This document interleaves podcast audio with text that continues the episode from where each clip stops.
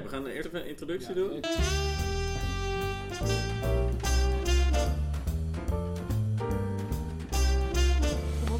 Kom maar op. Nou, welkom allemaal bij de tweede aflevering van de Uitvinders.xyz. Uh, vandaag gaan we het hebben over artificial intelligence, oftewel kunstmatige intelligentie. Uh, Jan, ik zit hier weer met jou. Welkom en ik ben even Jan. Um, we hebben ons altijd wel een beetje ingelezen en we hebben al wel gezien dat uh, sommige mensen super enthousiast zijn over artificial intelligence en andere mensen uh, die schreeuwen van de daken dat het ook wel eens heel erg mis zou kunnen gaan. Want wat nou als de mens niet meer de slimste wezen is op aarde? Um, daarvoor hebben we hier een gast uitgenodigd. Maartje, welkom. Dank je.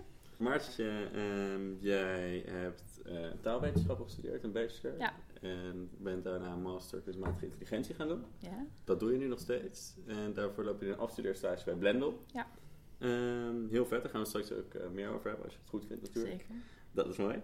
Um, maar wij zijn eigenlijk wel heel benieuwd hoe voor jou die overstap, overstap was van taalwetenschap naar kunstmatige intelligentie. Kun je daar wat meer over vertellen? Ja, hoe in de zin of ik, uh, waarom ik dat ben gaan doen of wat voor verschillen ik. Eigenlijk ben ik in allebei geïnteresseerd. Allebei. Uh, sowieso, ja, is het, een, is het een natuurlijke overstap? We hebben taalwetenschap en kunstmatige, kunstmatige intelligentie iets met elkaar te maken. Um, ja, en hoe was dat? Ja. ja, dat is misschien wel goed om te zeggen, want de eerste reactie die ik altijd krijg is van, huh, hoe dan? Ja. Waarom ben je dat gaan doen? Um, en inderdaad, het ligt best wel dicht bij elkaar. Want je hebt bij taalwetenschap natuurlijk de hele kant van mensen die in de rimboe uh, uitstervende talen beschrijven. Ja. Maar dat loopt door tot psycholinguïstiek en uh, hoe taal in het brein gaat tot uh, nou, dingen als Google Translate. Mm -hmm. um, en natuurlijk bij dat Google Translate verhaal, dan raakt het echt direct AI en overlapt het ook best wel veel met AI. Maar binnen AI focus jij dan ook op de taal? Niet alleen. Uh, daar, zo ben ik wel daarin gerold. Mm -hmm. Ik heb inderdaad vakken daar gedaan. Ik ben in Edinburgh geweest. Edinburgh oh, ook in je bachelor? Ja. ja. Hebben ze een super tof uh, departement van ja, Natural Language Processing, heet het dan. Uh, computational uh, Linguistics. Mm -hmm. um, en daar overlapt dat heel erg. dus ze zijn gewoon met informatici, met taalwetenschappers, met AI'ers, allemaal door elkaar.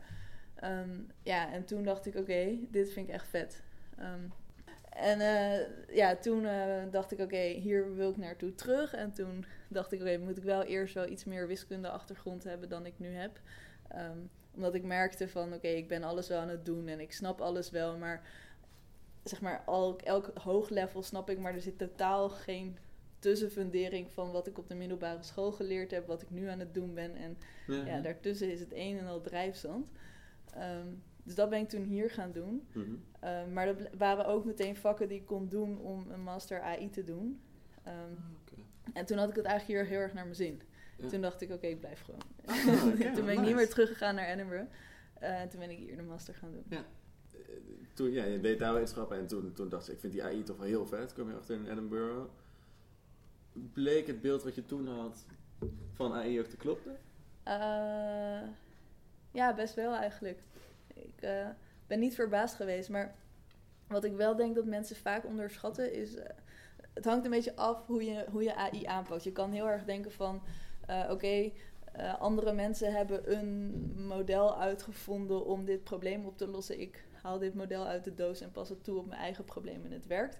Mm -hmm. Of je kan veel meer inzoomen op wat zit er echt in dat model ja. en wat gebeurt daar en hoe kan ik mijn eigen nieuwe model maken.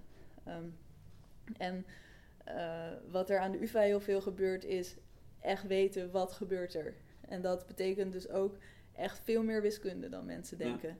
Ja. Uh, en dat is, zeg maar, ik, ik wist dat wel. Ik had daarover gehoord van mensen dat dat zo zou zijn. Dus voor mij was dat geen, uh, viel dat helemaal niet tegen. Nee. Um, maar daar zijn wel veel, veel mensen op afgehaakt. Uh, ik denk sowieso, uh, wat ik heb gemerkt in de bachelor AI, bij, toen ik tutor was, Ja. dat mensen daar ook heel erg op ha- afhaken. Dat ze Ja. denken, oh het is leuk, uh, een beetje ook met psychologie erbij Ja. en uh, over het brein leren en zo. En dan blijkt het toch wel ietsjes meer technisch te zijn dan ze verwachten. En de bachelor, nou ja, dat zeggen dan heel erg over de UvA, maar de master heeft, is dat nog keer 30. Ja, of ja, zo. ja, ja, ja. En dus ook misschien theoretischer dan mensen Ja. verwachten. Dat ze verwachten van we gaan ehm, Precies. die modellen gebruiken om meteen robots mee te bouwen. Ehm, terwijl, ja, er is ook gewoon heel veel theoretische studie nog nodig. Ja. Ja, want je zegt het brein. Kun, je een beetje een globale opbouw van het Artificial Intelligence programma doen? Zo van hoeveel procent van je vakken volg je nou echt van, oh zo werkt het menselijk brein? En hoeveel zit er in? eh, Zo ook wel per, meer, per, per instituut Ja, precies. Het verschilt heel erg per, per eh, Universiteit. universiteit. Ehm, en ik heb hier dus ook niet de bachelor Ja. gedaan, hè, maar goed, ik weet het inmiddels wel een beetje.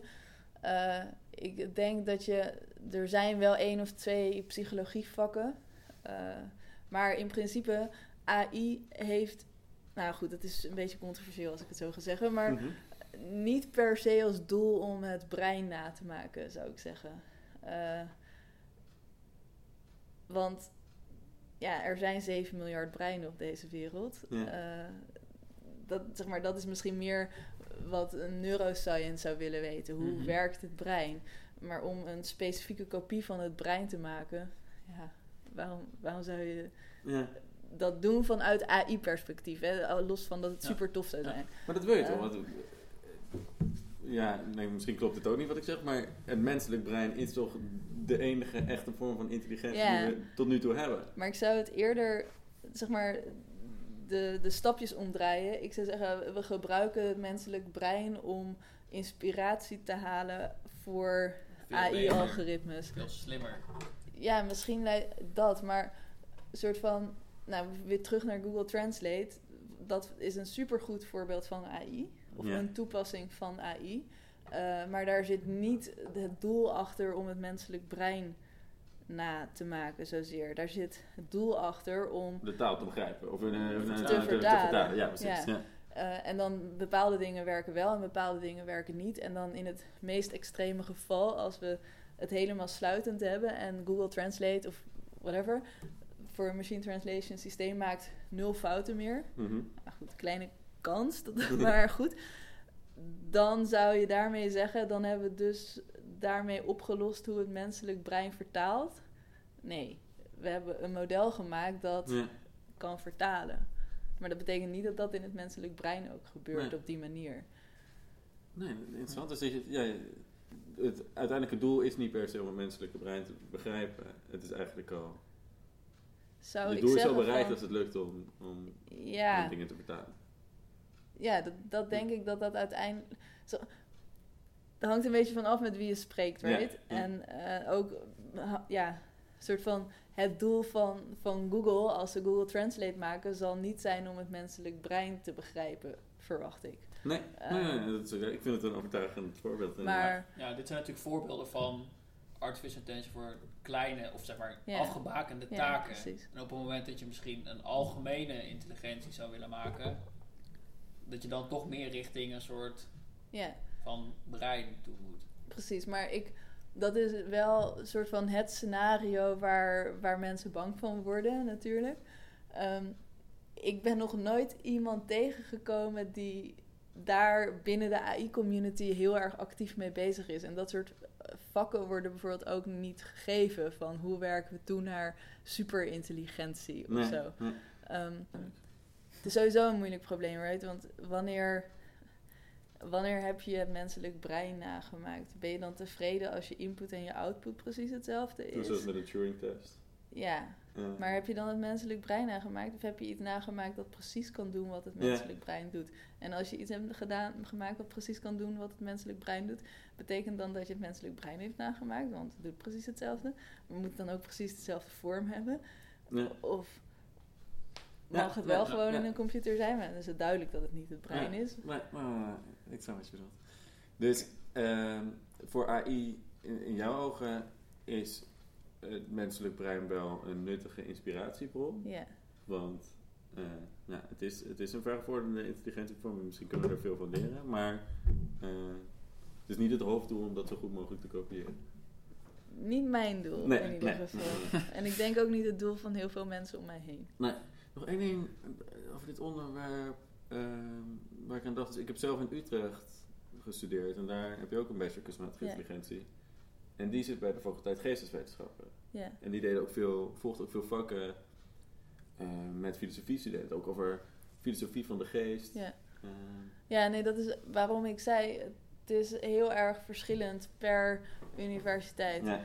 Ja, de UvA focust zich gewoon heel erg eh, op echt wat zit er wiskundig achter zo'n model. Ja. Waarbij andere bachelors zich, en masters zich misschien wel meer focussen op wat is het menselijke aspect ervan. eh, hoe Ja. reageren mensen op dit soort dingen en zo. Ja. Ehm, ja, daar, dat komt aan de UvA, bij de UvA niet echt ter sprake, wat ook niet helemaal goed is, als je mij vraagt. Ja. Maar, Maar voor jou specifiek eigenlijk wel, ben je wel op je plek.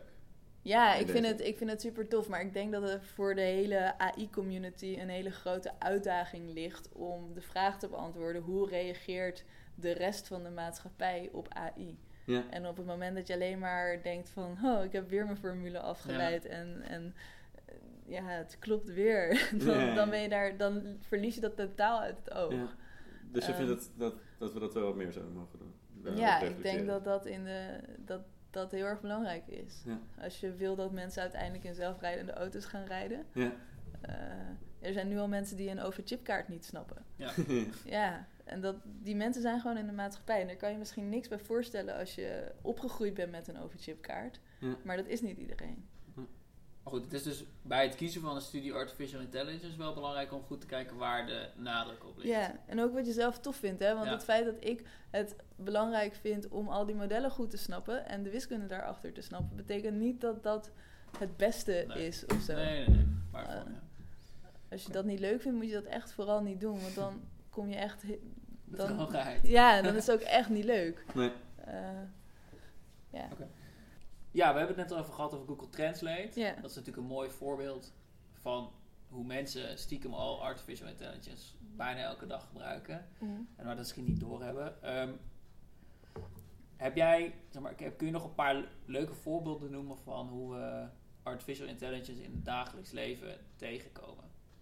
Eh, ja, Eh, leuk en minder leuk voor. Wat me, wat me nu meteen te binnen schiet, is als jij je Facebook opent, wat jij ziet op je Facebook, daar zit.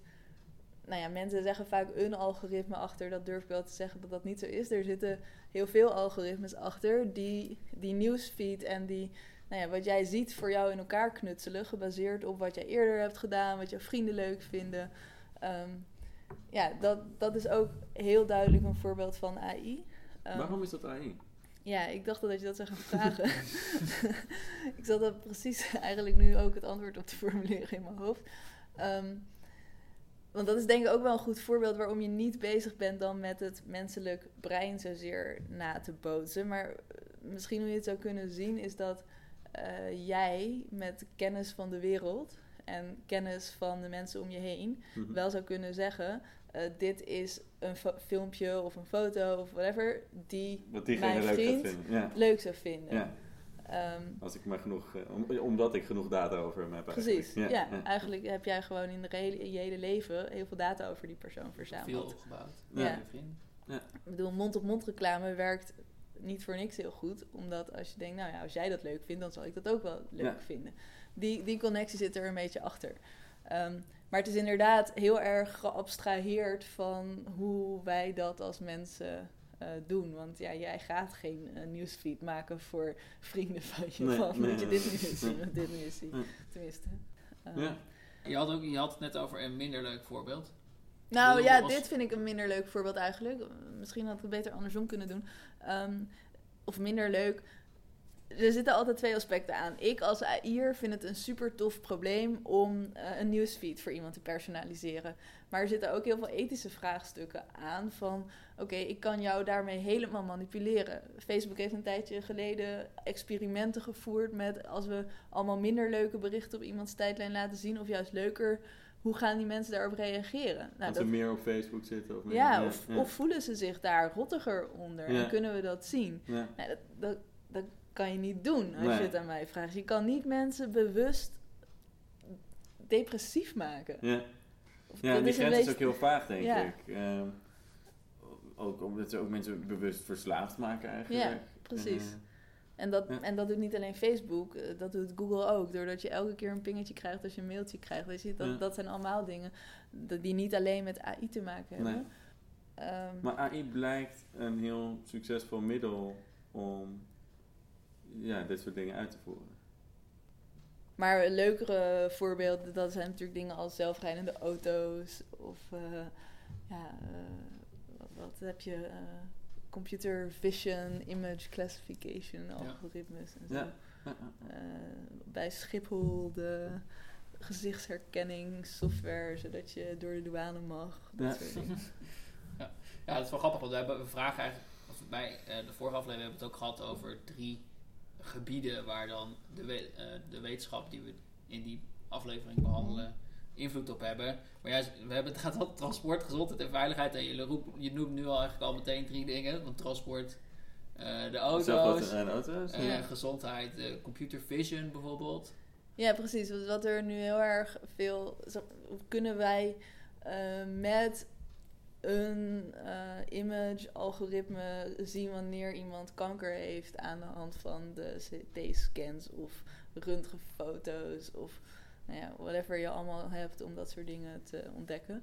En daar worden echt hele hoge scores mee gehaald. Hoger misschien zelfs dan artsen op dit moment.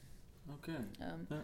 En wat daar heel erg achter zit, is op het moment dat zoiets goed getraind is, dan wordt het niet moe, dan wordt het niet afgeleid, dan mist het nooit iets door Nee. externe omstandigheden. Met als voorwaarde dat het echt goed getraind is. Ja. Kun je, eens- kun je eens uitleggen hoe zo'n eh, image scanner zou werken? Ja, hoe zou je zo'n ding trainen? Ehm, ja, wat, wat je altijd met AI doet, het is eigenlijk vrij simpel eh, te vertellen. Je hebt een model. Eh, dat is afhankelijk van de taak die je wil verrichten. Daar heb je input voor en daar heb je output voor. En de output is nu bijvoorbeeld eh, kanker, ja of nee. Mhm. Eh, of misschien eh, een cirkeltje eromheen. Of, nee, dat, maar goed, laten we voor het simpele voorbeeld zeggen ja of nee, kanker. Ja. Ehm, input is, eh, nou ja, weet ik veel, je scan of je foto. Ehm, en wat je dan steeds doet is, nou er zijn verschillende manieren, maar je hebt de, de supervised en de unsupervised manier. En de supervised zou je zeggen, oké, we weten van deze mensen, eh, die hebben kanker aan deze foto's te zien. Ehm, dus we geven dat model nu als input eh, die foto en we zeggen ja eh, of nee. Ehm, we laten het model voorspellen en op het moment dat het goed is, nou ja, prima. Op het moment dat het niet goed is, dan gaan we een beetje aan de knoppen draaien, een beetje wat veranderen, gooi je er nieuwe doorheen. Nou ja, enzovoort, net zolang totdat hij alles goed doet. Ehm, moet je wel een beetje opletten, want je kan natuurlijk het precies goed laten doen op die dataset waarop je traint. En dan kom je misschien met een net iets andere, ander voorbeeld aan. Nou, dan doet hij het natuurlijk niet. Dus je mo- moet daar altijd goed op letten dat je niet overfit, zoals dat heet. Mhm. Maar wij draaien aan de knoppen. Mm, Nee. Ja, nee. Ehm, interessant punt, daar gaat mijn scriptie over. Ehm, je weet, dat model werkt zo. Eh, stel, eh, een neuraal netwerk heb je. Mhm. Ehm, een neuraal netwerk is een beetje, dat is wel het beste voorbeeld van wat geïnspireerd is op het brein. Ehm, dus het is eigenlijk een netwerk waar heel veel eh, neuronen in zitten. Die Mhm. neuronen zijn met elkaar verbonden en die geven signalen aan elkaar door. En het inputsignaal komt erin en het outputsignaal komt eruit. Ehm, en dat kan enorm groot en ingewikkeld worden, zodat je helemaal niet meer weet wat er gebeurt. Ja. Ehm, aan de knoppen draaien is dan zeggen: oké, wanneer moet welk signaal doorgegeven worden? Hoe Ja. hard moet elk signaal doorgegeven worden? Als ik dit signaal heb, moet misschien dat andere signaal juist dempen. Ja. Allemaal van dat soort dingen. Ehm, nee, dat doe je niet zelf. Daar, eh, nou ja, goed, zeg maar, dat is dus precies Daarom wat is het een zelflerend wat, wat wil nou ja. Ja. en maar dat is ook. Ik, ik weet hoe dat werkt. Ik weet hoe dat wiskundig in elkaar zit. Ja. Ehm, Maar daar komen allerlei wiskundige optimalisatietechnieken natuurlijk. ja. Want er wordt iets van een, een, een, een kosten voor een fout eh weergegeven. En hij gaat gewoon kijken wat moet ik aanpassen om de kosten van de fouten te verlagen. precies. Ja. Uiteindelijk. Ja. ja. Ehm, Ja, dat is natuurlijk dat is, dat is heel technisch. Eh, ik probeerde inderdaad ehm, te kijken naar in hoeverre dat de, het algoritme zelf leert van de training. ja. Ehm, Nou ja, dus, dus je, je geeft het een bepaalde. ehm, Oké, stel jij staat op punt A in Amsterdam en je wil naar punt B. Ja. En je belt mij op en je zegt, Maartje, ik moet eh, van punt A naar punt B. Help Ja. me, want ik kan het zelf niet. En ik zeg, ja, eh, oké, ja, ik kom wel helpen. Ik heb een doos met allemaal tools en bijvoorbeeld een fiets, alsjeblieft. Ehm, en dan geef ik jou die fiets en ik weet dat ik jou die fiets heb gegeven, maar ik zeg tegen jou, ja, misschien eh, moet je de banden nog wat oppompen of whatever, Mhm. om zo snel mogelijk van A naar B te gaan. Ja. Eh, dan weet ik dat jij de banden op hebt kunnen pompen, dat je het zadel hoger hebt kunnen zetten, dat je de versnelling hebt kunnen aanpassen, whatever. Ja. Ehm, maar ik weet niet meer wat jij gedaan hebt, want jij vertelt dat niet aan mij. Nee, precies. Ja. En dat is een beetje net als met zo'n algoritme. Ik weet wat er allemaal zou kunnen gebeuren om van optimaal van de input naar de output te gaan. Ja. Maar wat er dan precies gebeurd is, omdat het zo enorm groot is, Ja. dat weet ik gewoon niet meer. Nee, dat, dat, dat heeft het algoritme dus wel echt zelf geleerd. Ja, Ja. maar dus wel gegeven het feit dat hij dat kan. Ja, ja, ja, ja. En dat heb jij Ja, maar, bepaald. maar goed, dus even terug naar het voorbeeld wat je aan het uitleggen was. Anders raak ik misschien een beetje verstrikt in. Dat ding geeft je dus foto's van mensen Ja. die kanker hebben. En je geeft hem foto's van mensen die geen kanker hebben. En hij gaat zichzelf aanpassen Precies. binnen wat je weet Ja. dat hij kan aanpassen. Dus hij gaat eh, zeg maar de banden oppompen, Ja, het zadel En dat doet hij doordat je heel veel foto's Ja. geeft. eh, en Hij is- ook de antwoorden erbij. Precies. Ja. Eh, hij leert patronen op- op basis daarvan en dan heb je een nieuwe foto en dan kan je zeggen, oké, nou ja, gegeven dat ik zo ontzettend veel heb, gezi- heb gezien, lijkt dit wel heel erg op geen kanker. Ja. Lijkt dit wel heel erg op wel kanker. Ja. Ehm, er zijn ook methodes om dat te doen zonder dat je die labels al hebt, dus zonder dat je het antwoord er al bij had. Ja. Dat is unsupervised, maar dat is nu misschien een beetje moeilijk om voor te stellen. Ja, ja, ja. Eh, supervised is redelijk intuïtief. Maar ik denk dat misschien sommige luisteraars van ons nu wel denken van... eh, hoezo is dit intelligentie? Want je laat gewoon heel veel voorbeelden zien. Ja. Eh, wat is daar dan intelligent aan? Want het is niet zo dat die... Het is, ik denk dan, dat is, dat is toch precies wat intelligentie is. Wij, wij, wij leren als intelligente wezens toch ook constant van onze omgeving. Ja, oké, als je... Ja. Of zeg Ja, ik dat? ik zou dat antwoord ook gegeven hebben. Ik, sterker nog, ik denk. Nee, ik, ik weet het dus een beetje bij hoe dat gaat bij taal. Ehm, er zijn. dat- Dan is ook heel erg de vraag: hoe leren kinderen taal? Ehm, er zijn er hele stromingen die zeggen: kinderen hebben een, een taalmodule in hun hoofd. En die zit al een beetje voorgeprogrammeerd. En afhankelijk van waar je geboren wordt, worden er bepaalde parameters en knopjes omgezet naar bla bla. Ja. Super specifiek. Er zijn ook andere stromingen die zeggen: als mens heb je gewoon een soort van een gave om patronen te herkennen in ongestructureerde data. Ehm, Ja. Wat taal is. Je hoort van alles om je heen gezegd worden en je weet niet eh, Mhm. wat dat betekent. Je weet alleen op een gegeven moment, oh, elke keer als ik langs een koe loop, dan zegt iemand, oh, koe. en dan ga je dat op een gegeven moment leren. Ja. Ehm, en dat is eigenlijk ook een beetje wat er gebeurt met als je al die röntgenfoto's geeft. Het is in principe ongestructureerde data, maar elke keer als er wel een, een, een kankerplekje te zien is, zegt iemand, ja, dit is een positief voorbeeld. Ehm, ja, dus in die zin denk ik dat het wel heel erg op elkaar lijkt. Ja. Ehm, Nog één vraag over, de, over het voorbeeld. Ehm, namelijk, waar ik nog benieuwd naar ben, is nadat je zo'n ehm, AI-systeem om kanker te herkennen hebt getraind, en nadat hij heel veel heeft geleerd en, en er ook heel goed in is geworden, in welke mate kan je dan aflezen hoe het werkt? eh, ja, dat is dus een heel erg groot probleem. Ja. Dat kan je eigenlijk niet. Nee. Eh, je, je kan aflezen hoe goed het werkt. Ja, omdat je testen. weet, oké, nu weet ik de labels wel, maar haal ik de labels weg en kijk ik hoeveel heeft hier goed. Ja. Dus je hebt gewoon een accuracy die je dan, eh, die je dan leert. Ehm, maar inderdaad, je weet nooit wat er binnenin gebeurt. En dat, ja, je weet het wel, want je weet, je weet eigenlijk precies. Je weet, hier gaat dit signaal van A naar B en dat wordt met dit en dat vermenigvuldigd. Maar dat zegt helemaal niks meer. Want Nee. het is zo'n enorm Abstract. groot en abstract ding. Ja. Ehm, dat is een black box geworden. Ja. Ehm, en dan kun je vragen, is dat erg? Want het werkt, toch? Mhm. Dat heb je gezien. Hij, gaf, eh, hij doet het even goed als een mens. Ja. Eh, waar hebben we het verder over? Eh, maar er zijn echt wel voorbeelden waar dat wel erg is. Ehm, wat laatst gebeurd was, was dat algoritme dat schoonheid bij mensen of zo moest voorspellen. Of mensen Ja. die knap waren. En wie, Eh, wie bepaalde dan ja, hoe het werkt? maar, of Oké. het, of je het goed Ja. deed? Ja. Nou ja, dat, dat, goed, dat, dat, was niet helemaal... Ja, sure. Dat, dat, ik weet niet hoe Dus dat je hebt een geleverd survey is. onder heel veel, onder, onder heel veel mensen, precies. ondernemen. of zo. Ehm, maar wat was er gebeurd? Dat eh, algoritme, dat voorspelde vervolgens bij witte mensen veel vaker die is knap dan bij zwarte mensen. ja. Ehm, ja, hoe kwam het achteraf? Doordat er gewoon veel meer witte mensen in de trainingsdata zaten. Oké. dus hij had nooit veel gezien dat een zwart iemand knap was. Ja. Maakt dat het een slecht algoritme? Nee, hij had het prima geleerd. Ja. Maar dat is natuurlijk helemaal niet wat wij willen. Nee. Want het, dat is niet hoe wij de werkelijkheid Ja. per se zien.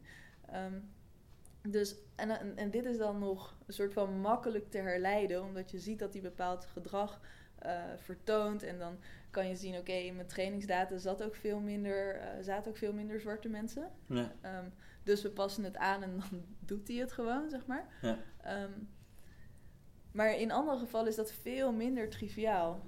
Ja. omdat het nog veel complexer is. Ja, Maar zijn alle black boxes uit de AI-wetenschap zo black box? Want er zijn ook wel technieken die iets beter inzichtelijk Ja, zijn dan tuurlijk. neurale netwerken. toch? Ja, neurale, zeg maar, hoe complexer je onderliggende functie daaronder, hoe moeilijker het wordt. Maar als jij gewoon eh, een klassificatie wil maken van is dit klasse 1 of klasse 2 en het enige is, oké, er loopt gewoon een lijntje tussen die Mhm. klassen. Ja, dan, dan kan je gewoon weten, oké, ja, dit lijntje heb ik gemaakt op basis van deze eigenschappen. Eh, Ja. Dit is precies wat er gebeurt. Ja. Ehm, maar dat die, die methodes zijn ook veel minder krachtig. Want dat zijn vaak ook methodes waarvan je zelf al bedacht hebt... oh, dit zou wel eens kunnen gaan werken. Ja, dus het is Ja. niet zo, die kan geen plaatjes scannen op. Nee, want, want een soort van de kracht is ook vaak juist dat, eh, dat het ding uiteindelijk iets kan wat wij niet kunnen. Of regels herleidt uit de data die wij niet gemaakt hebben. Ja. Eh, toen AI begon, werd het vaak gedaan van oké, we maken een heleboel regels. En vanuit die regels nou ja, gaan we gewoon met allemaal logische eh, redeneringen zeggen, oké, ja, ja, goed, dan moet het antwoord wel A zijn. Maar je kan de wereld niet 100% daarin vatten. Dus wat je zag was dat die systemen vaak op zeg maar 70% nauwkeurigheid vastliepen. Omdat er dan altijd wel weer een uitzondering was die niet in zo'n regel. Eh, gevat was. En dan werd die wel in een regel gevat en dan was een andere regel weer kapot. En, eh, dus dat werkt eigenlijk niet zo heel erg goed. Eh, dus je wil dat uit de data halen. Maar de uitdaging blijft dat de computer je niet zo goed kan vertellen wat voor regeltjes die Ja. nou opgesteld heeft. Precies.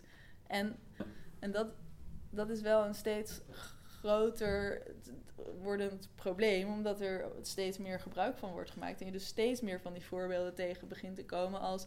oh, zwarte mensen zijn niet knap volgens dit algoritme. Ja. Maar de- eh, we kunnen misschien wel even door naar eh, puntje 2 die we op ons lijstje hadden staan. Eh, de- jij bent bij Blendel bezig met Ja. het proberen te verklaren van de beslissingen Ja, die zo'n algoritme maakt. Ehm, misschien goed om heel even Blendel in één zin uit te leggen. Ja? Ja.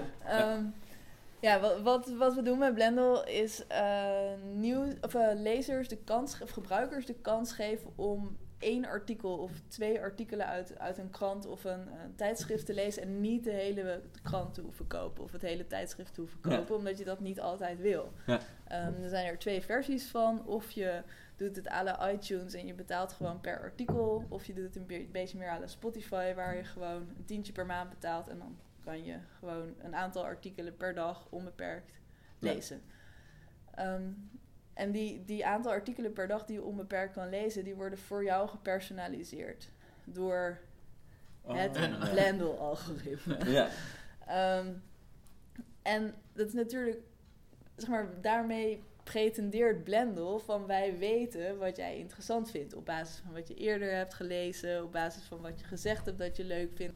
Vanuit waar komt de vraag om eh, het algoritme uit Ja. te... Want jullie hebben niet te maken met veiligheid of zo. Dat de overheid zegt van... Oh, je moet eh, wel kunnen uitleggen waarom je eh, in deze auto links of rechts gaat. Ja, En waarom je... Nou ja, daarom, omdat je dus pretendeert, ik selecteer de 20 artikelen voor jou, 25 artikelen voor jou, die jij zelf ook uitgekozen had.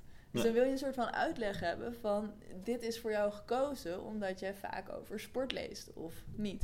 En dat maakt het voor één eh, inzichtelijker voor de gebruiker, zodat ze kunnen zeggen ja, maar ik lees helemaal niet veel over sport. Hoe kom je daarbij? Hou op met sport. Eh, dan kan je die feedback geven en daar kunnen we weer van leren.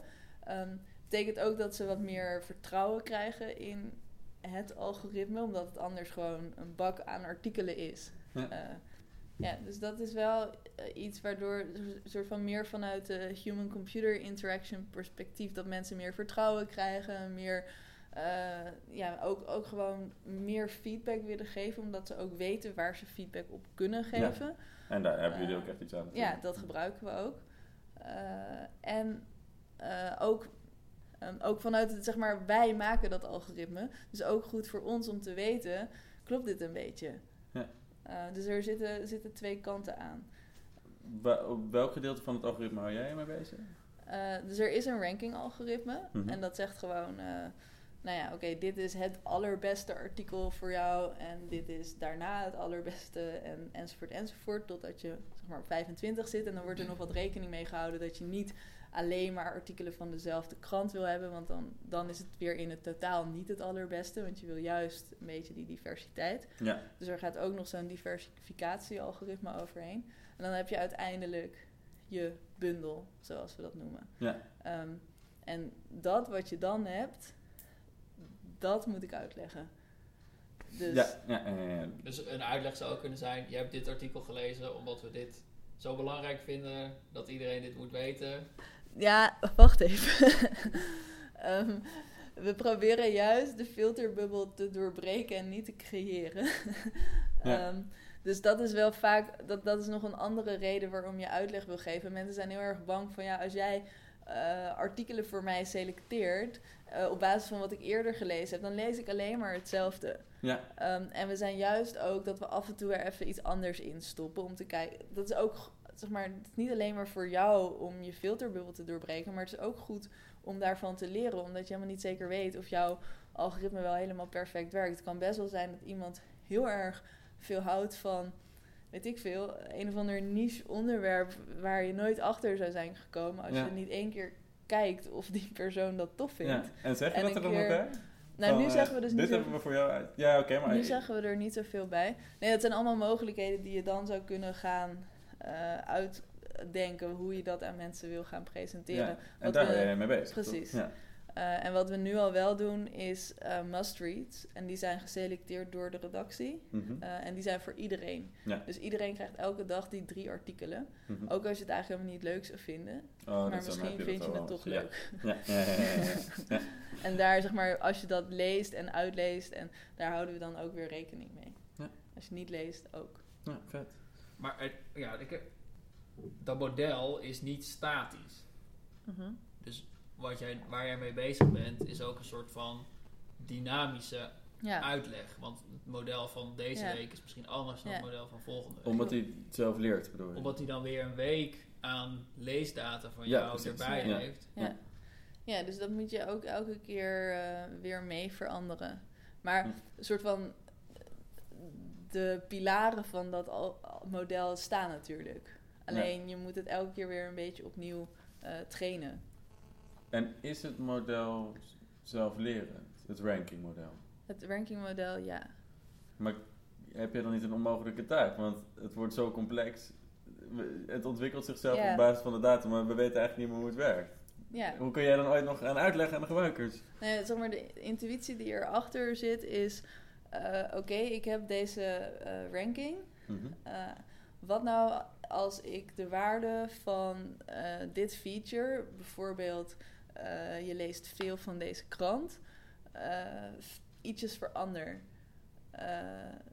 Wat gebeurt er dan met mijn ranking? Ja. Ehm, op het moment dat er dan veel verandert... Ja. dan was dat blijkbaar een belangrijk feature. Ja, ja, ja, ja. Op het moment dat het niks doet, dan was dat feature blijkbaar niet belangrijk voor waar het in de ranking stond. Dus jij onderzoekt eigenlijk echt de AI van, de, eh, van het ranking ja. eh, algoritme. Jij Reverse engine. Ja, jij reverse Ja, engineert dat is eigenlijk. Ja. wat je doet. Ja. Ja.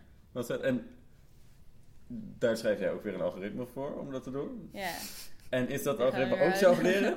Eh, nou, dat is in ontwikkeling. Dus laten we daar een paar weken verder over hebben wat dat precies doet. Ehm, nee, maar eh, wat wel een, een probleem is eh, met hoe ik het net uitleg, is dat je dit helemaal niet eh, in het echt kan doen. Want wij krijgen de hele dag door artikelen binnen. Nou, die kunnen we een score geven voor een bepaalde gebruiker. Maar pas op het aller, allerlaatst hebben we alle artikelen binnen. Want kranten die produceren, die geven misschien om vijf uur s'nachts de Ja. finale versie van hun krant. Dan moeten onze uit, eh, of editorials, zoals we die noemen, dat nog lezen. Ja. Zeggen van oké, dit vinden wij kwalitatief goede artikelen. Die stoppen we in Blendel. Ja. Die moeten we dan nog scoren. Dus, en dan om zeven uur willen we onze nieuwsletter er al uitsturen. Ja. En onze bundel al op de app en zo hebben. Ja. Ehm, dus daartussen zit twee uur tijd. Ja. Ehm, misschien wel minder. Nou, dat is een ondoenlijke taak om in twee uur voor alle gebruikers die we hebben te gaan kijken. Oh, wat als ik dit feature een beetje verander? eh, feature kan Ja. niet. Ja. Heb je geen tijd voor. Oh, want je moet dan ook meteen de uitleg erbij geven. ja, want je kan pas de uitleg en je kan het pas weten als je de uiteindelijke ranking hebt Ja. gemaakt. Ja. Ehm, dus daar zit dan wel weer een model tussen dat we zeggen: oké, op basis van voorgaande data waren deze features belangrijk. En we zien Ja, nu, ja, nou, ja, ja, dit is ja, precies hetzelfde wat ik net uitlegde ja, ja, met, eh, precies. Ja. met de image. eh. Nou, leuk. Ik denk dat we wel een goed beeld hebben gekregen Ja, hoe je dan eh, bij een krantenbedrijf, of zo, ik weet niet of Blendel graag zo genoemd wil Denk het niet. eh, toch artificial intelligence toe kan passen. ja, En dan kunnen we misschien, ja, we, hebben, we zijn alweer een heel eind op weg qua tijd. Dus laten we eh, doorgaan naar het laatste puntje. Ja. Want we willen het eigenlijk ook even hebben over AI en dan wat meer de toekomstgerichte Ja. scenario's. Want we hebben het nu vooral gehad over de artificial intelligence die eh, goed is voor één taakje. Dus bijvoorbeeld voor het aanbevelen van kranten, van websites of het herkennen van foto's. Ehm, Nee, er wordt ook heel veel gedroomd over wordt de ook veel toekomst gedroomd eh, over van AI. ja, Eh, Oké, nou, laten we even klein beginnen. Bij, we hebben bijvoorbeeld, eh, eh, Google heeft een machine gemaakt die dus Go heel goed kan spelen. En eh, volgens mij vertelde Evita dat in de vorige aflevering, Klopt. eh, dat de Go-machine dus eerst de mens heeft verslagen en daarna gewoon door is gaan trainen tegen de andere instance van zichzelf. En wat, Ja. wat je daar dus, dus ziet, is dat de slimheid van artificial intelligence dus voorbij de slimheid van een mens kan gaan. Eh, en dat wordt natuurlijk heel interessant als je een algemene intelligentie maakt. ja. Ehm, denk jij dat het zover gaat komen? Als allereerste vraag. Mm. Ja, de, antwoord eh, ja of nee vind ik echt heel moeilijk te geven op deze vraag. Mhm. Ehm, ook omdat er voor mij zoveel dingen daarvoor eerst beantwoord moeten worden. Van wat, wat is een soort van algemene intelligentie? En, en daar hadden we het net natuurlijk ook al een beetje over. Eh, ja, ik denk dat computers op in ieder geval bepaalde vlakken veel slimmer kunnen worden dan mensen. En dat, dat is al zelfs een beetje zo met dat Go. Ja. Op bepaalde vlakken. Op Go. Ja, ja, ja. Nee, maar Een heel sowieso. goed oh, oh, spelen. Je rekenmachine is beter in rekenen dan jij. Ja, precies. Ja, eh, inderdaad. Eh, een zelfrijdende auto is eigenlijk beter in rijden dan wij zelf. Ja. Eh, ja, dus al het hele, alles wat daarachter zit is... een computer wordt nooit moe... en kan dus maar zo lang mogelijk doortrainen en leren... en zal nooit afgeleid worden. En heeft geen eh, telefoon in de hand tijdens Precies. het autorijden. En dat, dat zit eigenlijk achter al die dingen.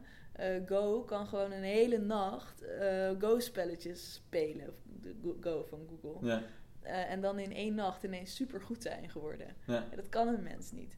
Ja, dus, dus in die zin zit daar wel iets in waar een computer echt, echt ver voorbij de mens streeft.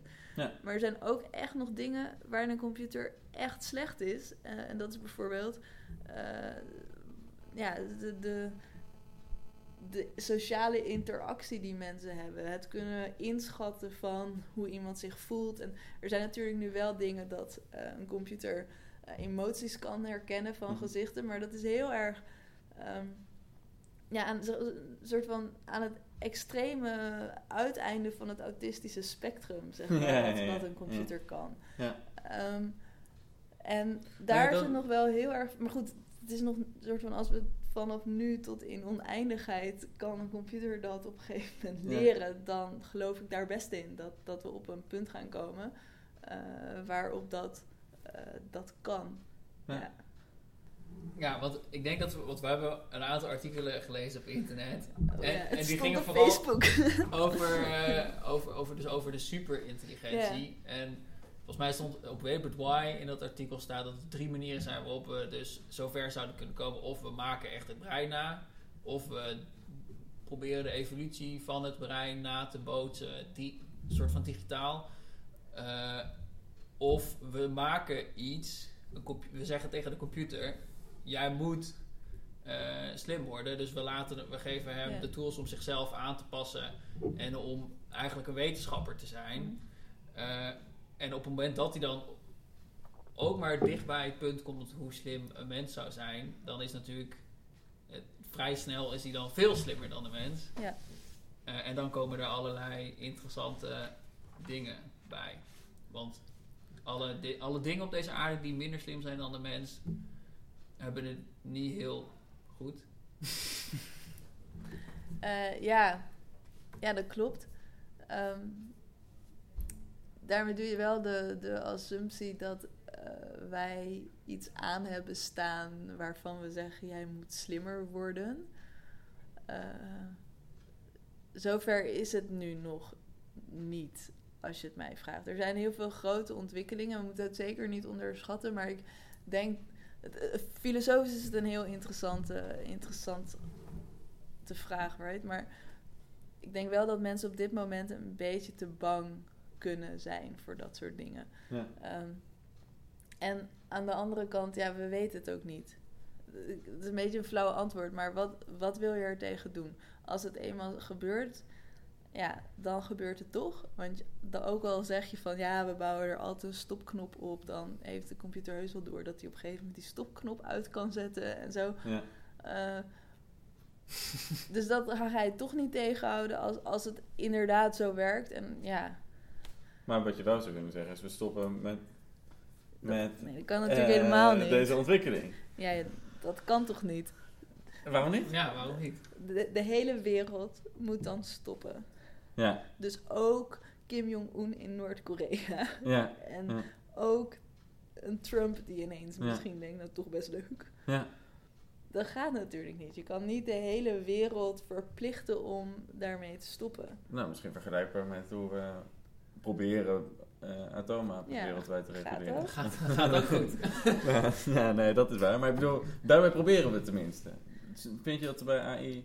Nou, Wat wat, ook wat zouden ik doen. denk dat heel belangrijk is, is dat er eh, meer eh, maatschappelijk debat erover is. En Ja. ook eh, goed geïnformeerd maatschappelijk debat. Ja. Ehm, dus wat je nu heel veel ziet gebeuren, is dat heel veel mensen van alles roepen en van alles denken te weten daarover.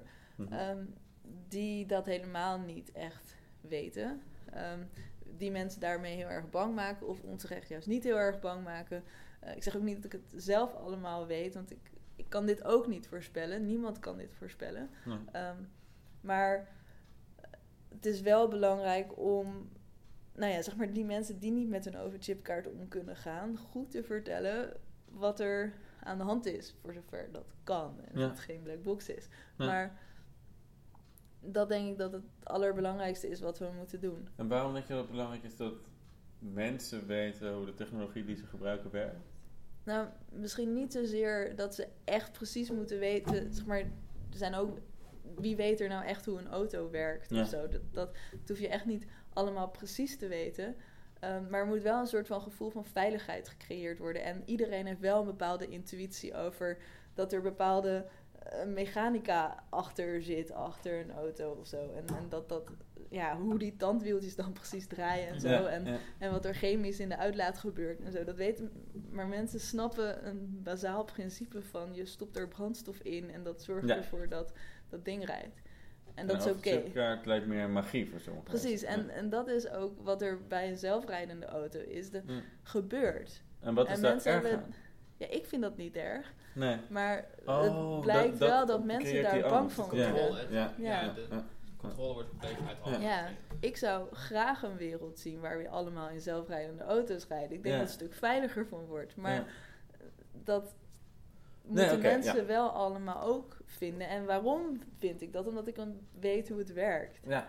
Maar, ga, maar is het hele idee van dan het nastreven van artificial intelligence en dat beter en beter en beter maken, zelfs voorbij wat mensen kunnen, Hm.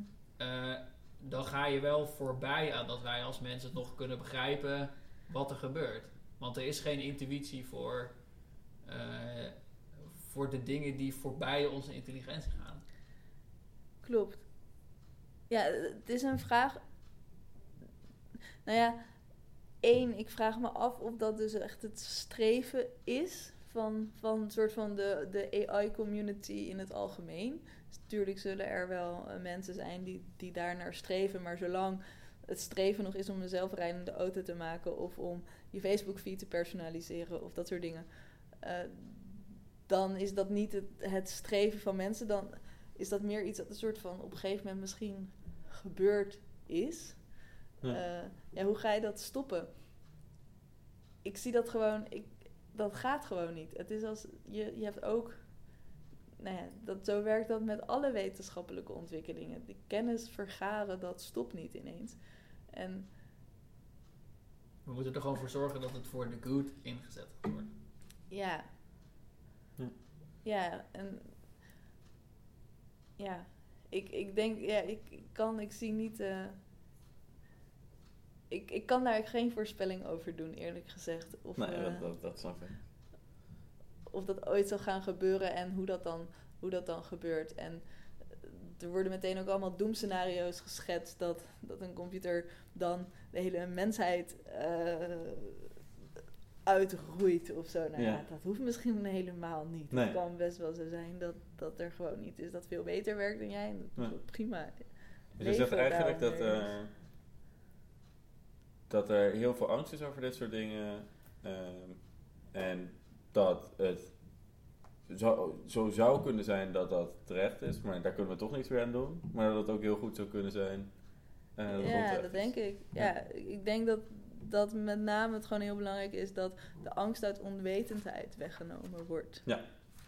Maar, En verder weet, zeg maar, ik, ik weet niet of we het kunnen weten. Ik weet niet of dat ooit tot superintelligentie gaat leiden. nee, nee, nee. nee, nee. Maar Evert Jan zei net van ja, die onwetendheid, die hebben we sowieso op het moment dat we superintelligentie hebben. Eh, want wij, dat kunnen wij niet Ja. vatten. Maar ehm, we hebben ook onwetendheid over die dingen als neurale netwerken. Waarvan we eigenlijk Ja. helemaal niet meer weten hoe ze zichzelf getraind hebben. Of hoe ze getraind hebben. Ja. Op basis van de data. Misschien is de angst van mensen daarvoor wel terechter. Want ja, we werken dan ook echt met technologie die we niet Ja. kunnen begrijpen. Ik vind die angst ook heel erg terecht. En dat Ja. is ook precies waarom ik op kleine schaal mijn afstudeeronderzoek Ja, heel belangrijk ja. vind. Ja, En ook precies die richting in ben gegaan. Ja.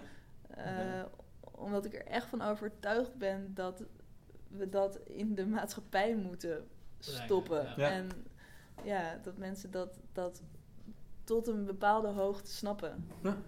En heel terecht. Het is, het is, je kan niet.